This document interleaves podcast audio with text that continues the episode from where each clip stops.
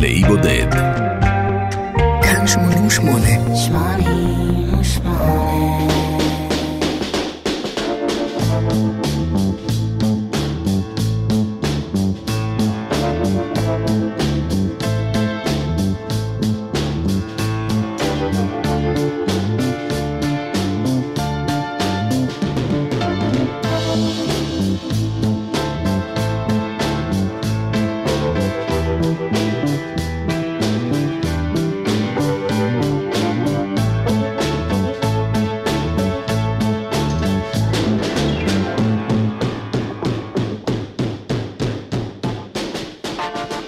לצערי, הסיפור חוזר על עצמו בכל פעם מחדש. אומנים מיוסרים מטביעים חותם על התרבות העולמית, אבל הייסורים הנפשיים שלהם גוברים על האומנות והם מוצאים את דמותם בגיל צעיר, צעיר מדי.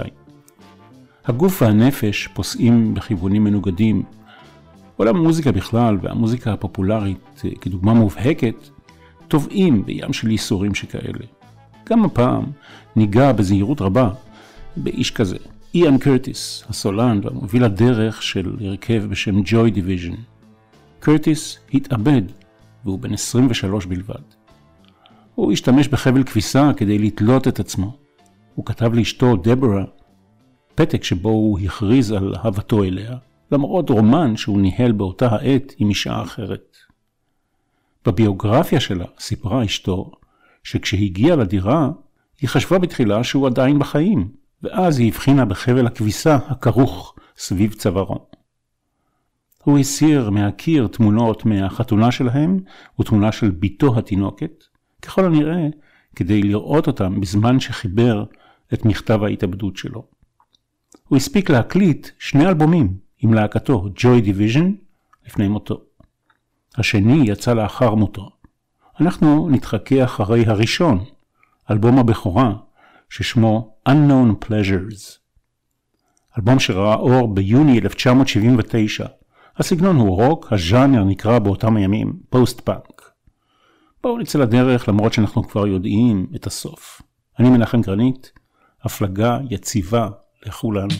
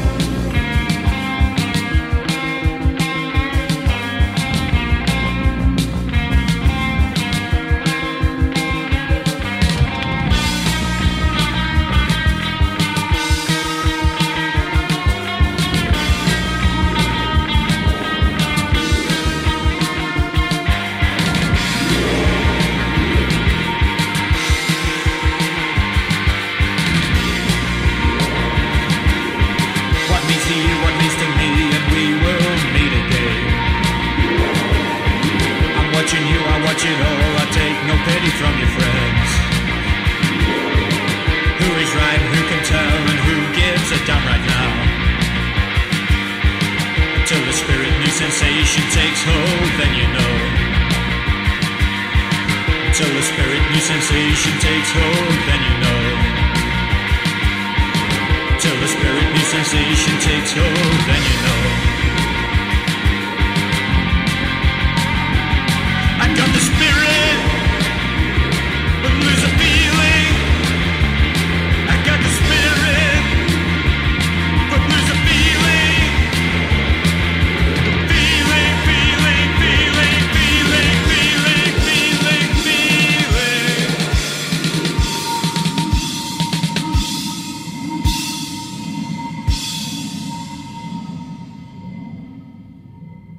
כשהלהקה הוקמה קראו לה Warsaw, וזה בהשראת קטע של דיוויד באוי בשם Warszawa, שזה ורשה בפולנית. Warszawa הופיע באלבום Low של דיוויד באוי, שהוקלט בכלל בברלין. באותה העת פעלה בלונדון להקת פאנק בשם Warsaw Pact, ברית ורשה. וכדי להימנע מבלבול עם להקת הפאנק האמורה, הם שינו את שמם ל Joy Division. השם הושאל מספרו של קצטניק מ-1953 בשם House of Dolls, בית הבובות. הספר מתאר Joy Divisions, מדובר בקבוצות של נשים יהודיות במחנות הריכוז במהלך מלחמת העולם השנייה, שנועדו לספק הנאה מינית של חיילים נאצים ואסירים לא יהודיים משתפי פעולה עם הנאצים. בתי הבושת האלה התקיימו באושוויץ ובתשע מחנות ריכוז נאציים אחרים. באחד השירים הראשונים של Joy Division מופיע ציטוט מתוך הספר האמור של קצטניק. מדובר בשיר No Love Lost שהופיע ב-EP של הלהקה שקדם להופעת האלבום, אלבום הבכורה.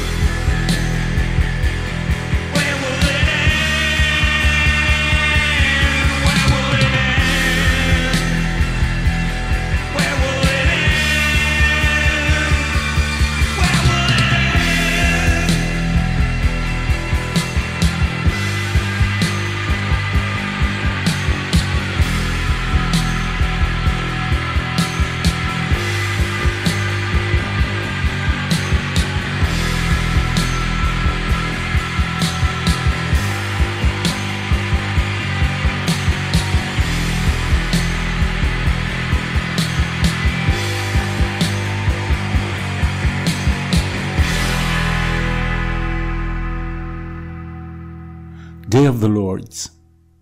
הוא היה ילד אינטליגנטי ומגיל צעיר הוא התעניין בספרות ואהב שירה. הוא זכה למלגת לימודים כבר בגיל 11 בבית הספר. במהלך הלימודים הוא פיתח את תחומי העניין שלו בפילוסופיה, בספרות, ואת ההתעניינות שלו בשירה ובמשוררים. בהמשך, בגיל 15-16, הוא זכה בכמה פרסים על מצוינות בלימודים. עד כאן הכל יפה, נכון? הוא התנדב לעשות סוג של שירות לאומי במהלך הלימודים כחלק מתוכנית הלימודים. הוא התנדב יחד עם חברים נוספים לבקר בבתי קשישים, ובזמן הביקור הוא וחבריו היו גונבים מרשמים לתרופות שהם היו מוצאים בבתי הקשישים וממירים אותם בבתי מרקחת. כל מיני כדורים, כדורי הרגעה וכיוצא בזה. פעם אחת, בגיל 16, אביו מצא אותו חסר הכרה בחדרו. מסתבר שהוא נטל כדורים שמיועדים לטיפול בחולי סכיזופרניה בכמות מוגזמת. אביו לקח אותו לבית החולים כדי שיעשו לו שטיפת קיבה. איאן קרטיס גילה עניין רב במוזיקה מגיל 12. ההתעניינות הזאת תפסה תאוצה בשנות העשרה של חייו. ג'ים מוריסון ודייוויד בואי היו אהובים עליו במיוחד, והם אלה שהשפיעו על היצירה שלו. בין ההתנסויות המוקדמות ביותר של איאן קרטיס במוזיקה הייתה החברות במקהלת כנסייה כילד צעיר בעיר הולדתו. מובן שהקול שיצא ממנו בסופו של דבר היה רחוק מרחק רב מקולות הקודש והטהורה של הכנסייה. הוא לא יכול היה להרשות לעצמו לרכוש הרבה תקליטים, מה שהוביל אותו, לעיתים קרובות, לגנוב אותם מחנויות מקומיות. באמצע שנות העשרה שלו, הוא כבר נודע בקרב חבריו כאינדיבידואליסט בעל רצון חזק, שגילה עניין לא רק במוזיקה, אלא גם באופנה.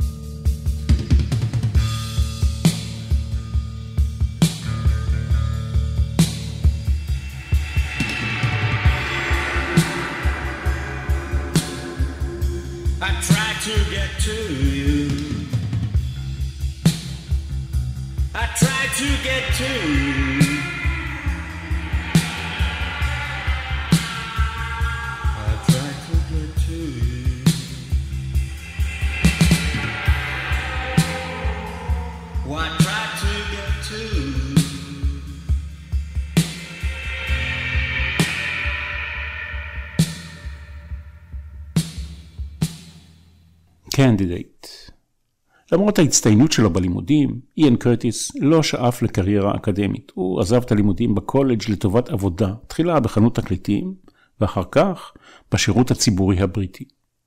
הוא הכיר את דבורה וודרף בגיל 16 והתחתן איתה בגיל 19. הם גרו תחילה אצל סבתא שלו, כעבור זמן וטלטולים אחדים, עברו לבית משלהם. חדר אחד בבית נקרא חדר כתיבת השירים, Songwriting Room של איאן קרטיס. הימים ימי מהפכת הפאנק בבריטניה. הפגישה הקריטית שבעקבותיה נולדה להקת Joy Division, כלומר Warsaw, הייתה בהופעה של ה Sex Pistols במנצ'סטר. שם הוא פגש כמה חברים מספסל הלימודים לשעבר, ושם התגבש הרעיון. זה היה ביוני 1976. שלוש שנים אחרי זה, ביוני 1979, יצא אלבום הבכורה של Joy Division. בהופעות, איאן קרטיס הצטיין בסגנון הריקוד הייחודי שלו, ריקוד שנראה כאילו הוא סובל מהתקפים אפילפטיים. לימים התברר שיש לזה בסיס. הוא היה זמר, הסולן ומחבר המילים, ולעיתים גם ניגן בגיטרה. לא חסרה עצבות בסיפור שלפנינו. Insight הוא אולי אחד משירי Joy Division שהכי פחות uh, שמו לב אליהם. הוא כנראה גם אחד העצובים שבהם. השיר הזה נוגע בצורה מפורשת ביותר בנושא המוות והאדישות של איאן קרטיס כלפי החיים. Insight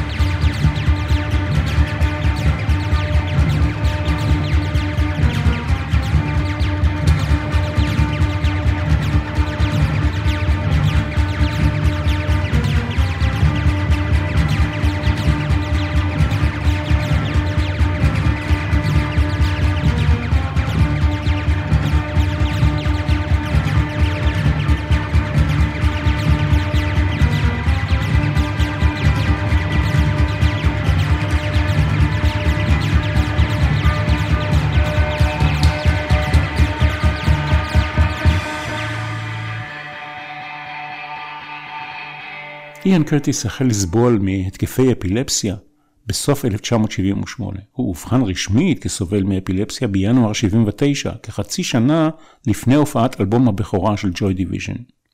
מצבו תואר על ידי הרופאים כחמור עד כדי כך שהאפילפסיה תשתלט על חייו, אלא אם כן הוא ייעזר במינונים חזקים של התרופות שנרשמו לו. לאחר שהצטרף לאגודה הבריטית לאפילפסיה, איאן קרטיס היה פתוח לדון במצבו עם כל מי שהתעניין, אבל עד מהרה הוא נסוג והוא נרתע מלדון בכל נושא הנוגע למצבו מעבר להיבטים ההכרחיים ביותר. התברר שתרופה מסוימת שנרשמה לו לא הצליחה לשלוט בהתקפים. הרופא שלו רשם לו תרופה אחרת נגד פרכוסים. תרופה שהפיחה תקווה חדשה, ובעקבותיה אשתו דבורה ציינה שהוא מלא בהתלהבות מחודשת, ושהמרשם החדש יעזור לו להביא את ההתקפים שלו לכלל שליטה. ובכל זאת, במהלך 1979 ו-1980 מצבו החמיר בהדרגה. זה קרה על רקע הלחץ של ההופעות עם הלהקה. ההתקפים שלו הפכו אינטנסיביים ודחופים יותר ויותר. ולמרות הכל, איאן קרטיס המשיך לשתות, לעשן ולנהל דפוסי שינה לא סדירים בניגוד לעצות שניתנו לו. התרופות שנרשמו לו גרמו לתופעות לוואי רבות, כולל שינויים קיצוניים במצב הרוח. בשינויים המהותיים באישיותו הבחינו כמובן בראש ובראשונה אשתו וגם שאר בני המשפחה.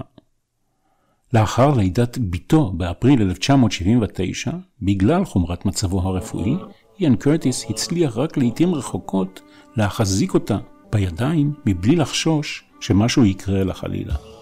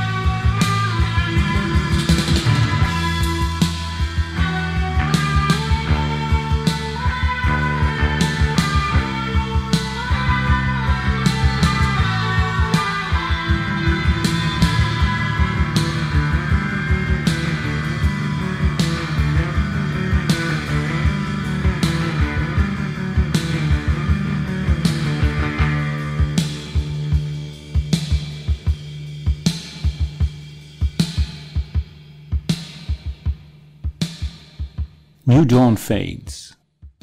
במהלך הקלטת האלבום השני של ג'וי דיוויז'ן, מצבו של איאן קרטיס היה קשה במיוחד. הוא סבל שני התקפי אפילפסיה קשים בממוצע בכל שבוע.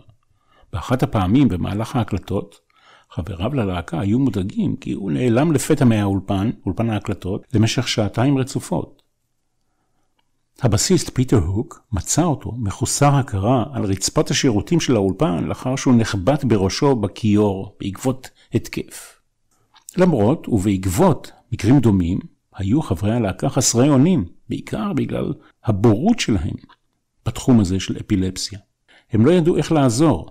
מצד אחר, מצידו של איאן קרטיס, הוא שאף שלא להדאיג את חבריו ללהקה, והוא עשה כמיטב יכולתו להרגיע אותם כאשר הם הביעו דאגה כלשהי לגבי מצבו.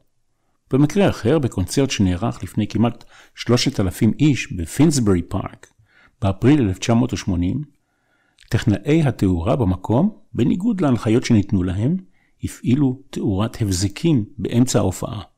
ההבזקים המהבהבים האלה גרמו לאיאן קרטיס לאי יציבות ולהתמוטטות ולהתקף על הבמה. הוא התמוטט על גבי מערכת התופים, היה צריך לשאת אותו מהבמה לחדר ההלבשה של הלהקה כדי שיתאושש. לאחר שהתאושש מההתקף הראשון הזה, הוא היה נחוש לנסוע עם הלהקה לווסט המסטד כדי לכבד את המחויבות של הלהקה למופע שני באותו הערב. 25 דקות לאחר תחילת ההופעה השנייה, הריקודים של איאן קרטיס החלו לאבד את תחוש הקצב שלהם, והוא התמוטט על הרצפה וחווה את ההתקף האלים ביותר שהוא חווה עד לאותו היום. She lost control.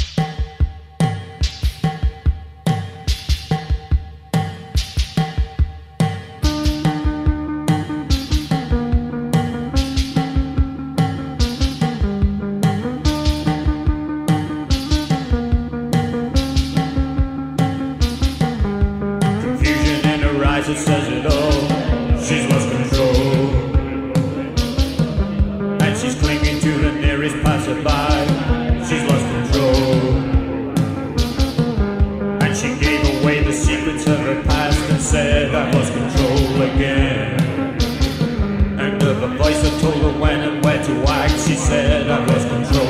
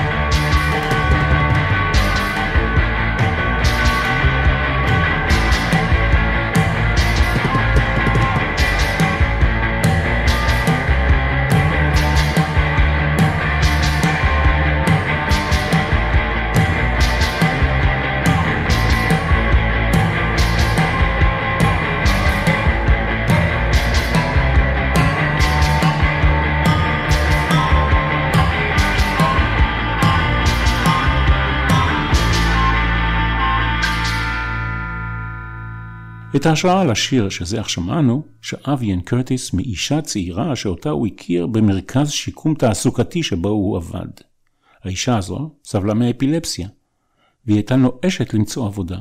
היא סבלה מהתקפים בכל פעם שהגיעה לשיחה במרכז השיקום, מה שהטריד מאוד את יאן קרטיס.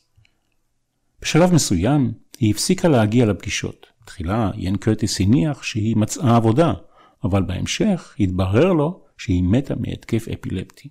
מותה הבלתי צפוי של האישה הזאת, והמודעות החווייתית של איאן קרטיס לסטיגמה המוטבעת באנשים הסובלים מליקויים נוירולוגיים, היוו, כאמור, את ההשראה הלירית לכתיבת השיר הזה. בדיעבד, נודע לו שהאישה נחנקה למוות בשנתה כתוצאה מהתקף אפילפסיה. הסיפור הקשה הזה העצים את אחד הפחדים הגדולים ביותר של איאן קרטיס, הפחד שמא ימות בשנתו כתוצאה מהתקף אפילפטי. בגלל הפחד הזה, הוא ואשתו היו מקיימים טקס בערבים אחרי הופעה של ג'וי דיוויז'ן שבה קרטיס לא חווה התקף. הוא היה יושב על כיסא לצד אשתו ומחכה להתקף שיגיע. אם יגיע. או שהוא היה שוכב במיטה לצידה כששניהם מאזינים בשתיקה לנשימותיו וממתינים לשינוי בקצב הנשימה. שינוי שהיה סימן מקדים להתקף מתקרב, על מנת שאשתו תוכל לעזור לו לפני שהוא נרדם.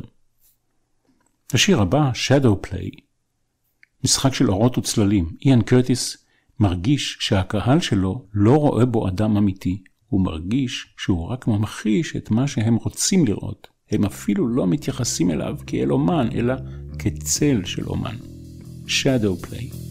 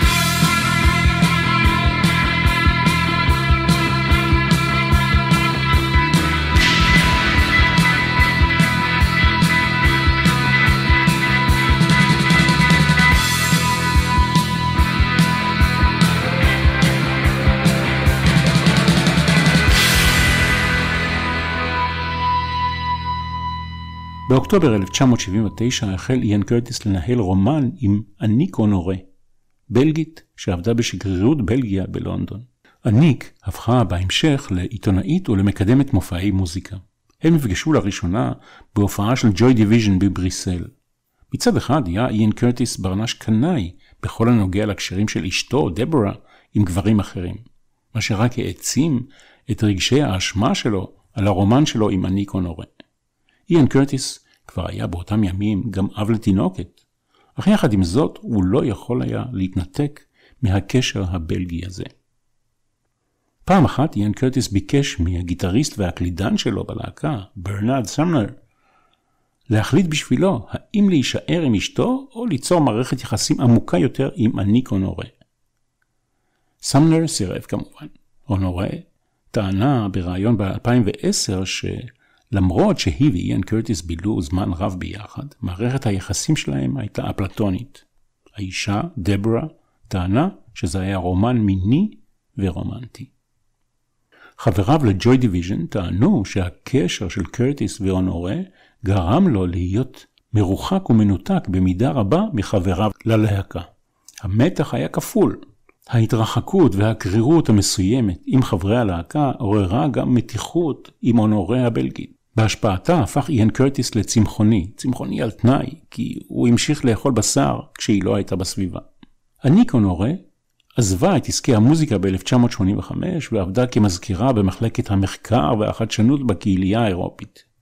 היא מתה מסרטן ב-2014 בגיל 56.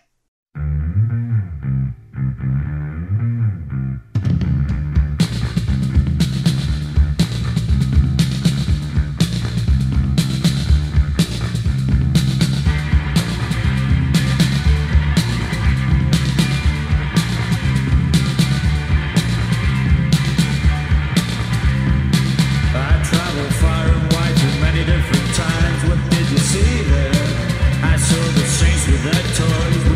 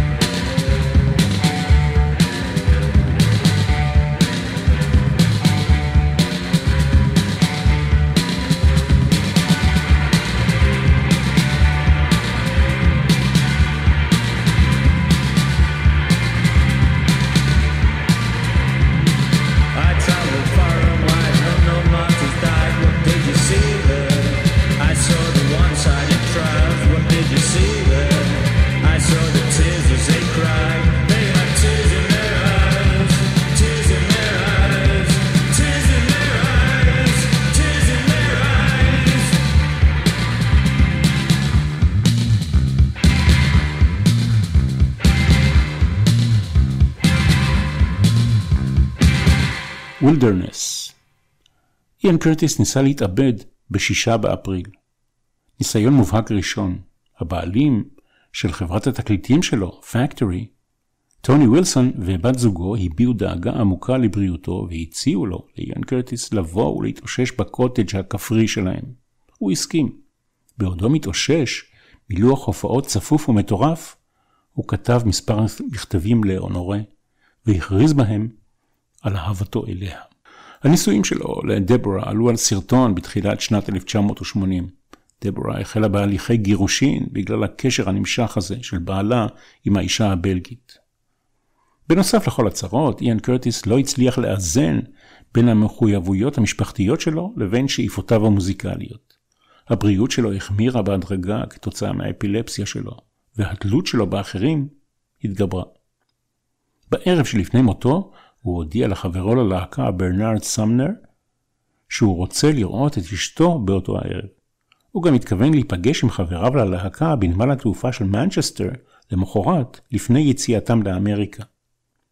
דבורה שהתכוונה להיענות לבקשתו לבוא ולבלות איתו את הלילה מחשש לבריאותו, נתקלה זמן קצר לפני בסירוב.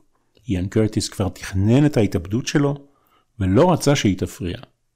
הוא גם ביקש ממנה לא להגיע הביתה עד לאחר הפגישה שלו כביכול עם חברי הלהקה שאמורים היו לטוס לארצות הברית.